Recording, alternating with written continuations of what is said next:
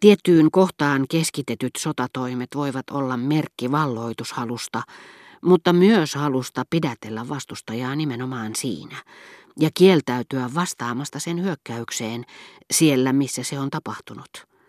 Ja se voi niin ikään olla pelkkää hämäystä, jonka tarkoituksena on peittää taistelun tuoksinaan joukkojen vetäminen pois kyseisestä kohteesta. Se on klassinen esimerkki vihollisen harhauttamisesta Napoleonin sodissa.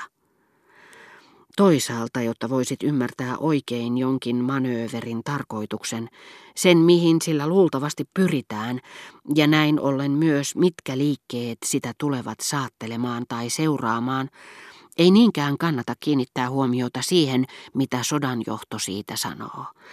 Sillä sen tarkoituksena voi olla vastustajan hämääminen ja mahdollisen tappion peittäminen. Vaan kannattaa tutkia tarkkaan kyseisen maan ohjesääntöjä. Aina on olemassa se mahdollisuus, että jos armeija yrittää tiettyä manööveriä, siihen kehotetaan turvautumaan kyseisen maan voimassa olevissa ohjesäännöissä vastaavanlaisessa tilanteessa. Jos esimerkiksi ohjesäännössä neuvotaan keskustan hyökkäyksen jälkeen turvautumaan sivusta hyökkäykseen, ja jos sitten tämä toinen hyökkäys epäonnistuu ja sodanjohto väittää, ettei se millään tavalla liittynyt ensimmäiseen, olipahan vain tarkoitettu vihollisen harhauttamiseksi, on enemmän kuin luultavaa, että totuus löytyy ohjesäännöstä, eikä johtoportaan selityksistä. Sitä paitsi joka armeijalla on ohjesääntöjensä lisäksi myös perinteensä, tottumuksensa, opinkappaleensa. Sen lisäksi kannattaa tutkia diplomatiaa, joka on alituisessa vuorovaikutuksessa sotatoimien kanssa. Näennäisesti mitättömistä, aikoinaan väärin ymmärretyistä selkkauksista voit tehdä sen johtopäätöksen, että vihollisarmeija on voinut vain osittain seurata alun perin kaavailtua strategiaa, luotettuaan ensin apuun, jota ilman nämä selkkaukset osoittavat sen jääneen.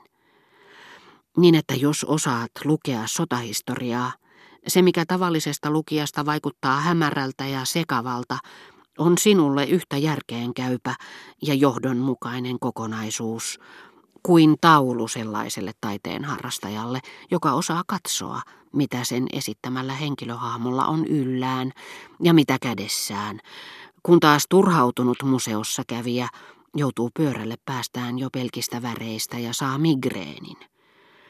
Mutta aivan kuin taulu, josta on tiedettävä muutakin kuin että sen esittämällä henkilöllä on kädessään ehtoolliskalkki, nimittäin miksi taiteilija on hänen käteensä ehtoolliskalkin pannut? Ja mitä hän on sillä halunnut ilmaista.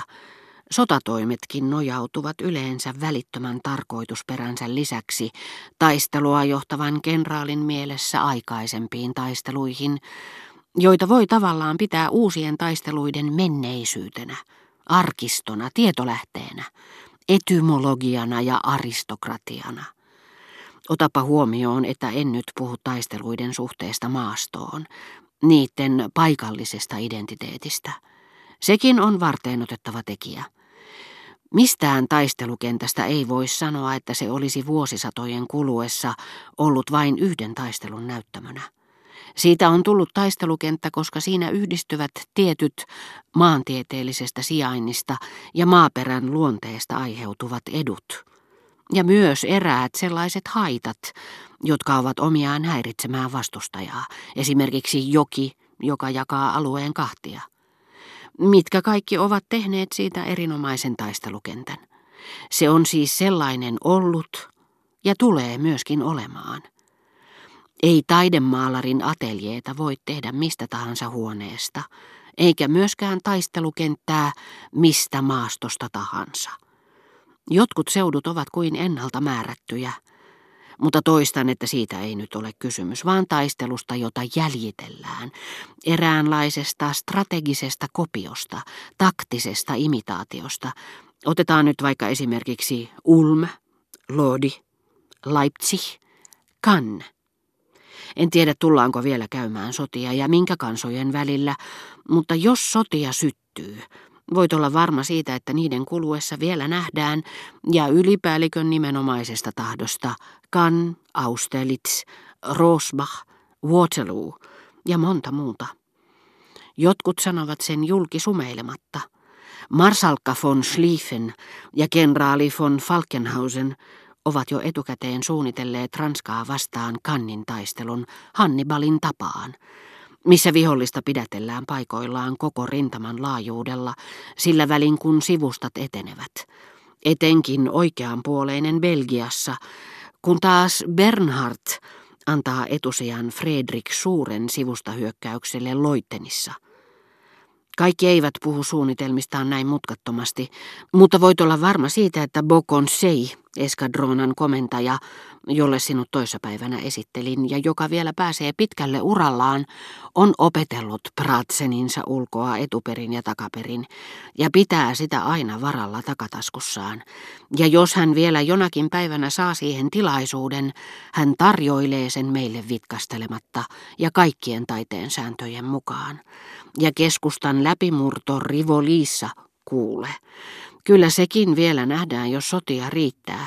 Ei se sen enempää ole vanhentunut kuin Ilias.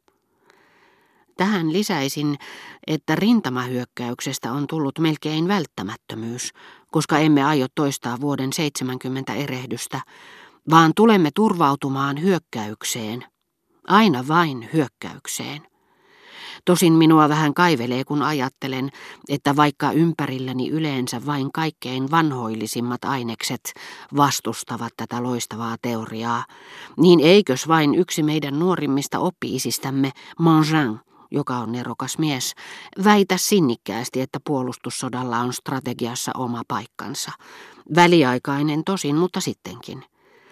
Ja hänelle on vaikea vastata, kun hän ottaa esimerkiksi Austerlitzin, missä puolustusvaihe oli vain hyökkäyksen ja voiton alkusoitto. Kuuntelin näitä sään luun teorioita hyvillä mielin. Sain niistä aihetta uskoa, etten ehkä ollutkaan erehtynyt Donsierissä pitämällä mielenkiintoisina upseereita, joista kuulin puhuttavan juodessani Soternviiniä, joka heijasti heihin miellyttävän hehkunsa, etten ollut joutunut sen saman illuusion uhriksi, joka Balbekissa oli silmissäni suurentanut valtaisiksi Oseanian kuninkaan ja kuningattaren, neljän herkkusuun ryhmän, nuoren pelurin ja Le Grandinin langon, jotka nyt olivat kutistuneet niin, että vaikuttivat melkein olemattomilta. Se, mikä minua tänään miellytti, ei ehkä huomenissa muuttuisikaan yhdentekeväksi, niin kuin tähän saakka aina oli käynyt. Se minä, joka vielä sillä hetkellä olin, ei ehkä ollutkaan tuomittu pikaiseen tuhoutumiseen, koska siihen kiihkeään, mutta väliaikaiseen mielenkiintoon, jota noina iltoina tunsin kaikkea sotilaselämää koskevaa kohtaan, Sään Luu oli äskeisellä sotataidosta pitämällään puheella lisännyt älyllisen, pysyvää laatua olevan perustan, joka veti minua sen verran voimakkaasti puoleensa, että saatoin uskoa itseäni pettämättä, että minua vielä lähtönikin jälkeen kiinnostaisivat Donsierin ystävieni työt ja houkuttelisivat minut palaamaan heidän keskuuteensa jo lähitulevaisuudessa.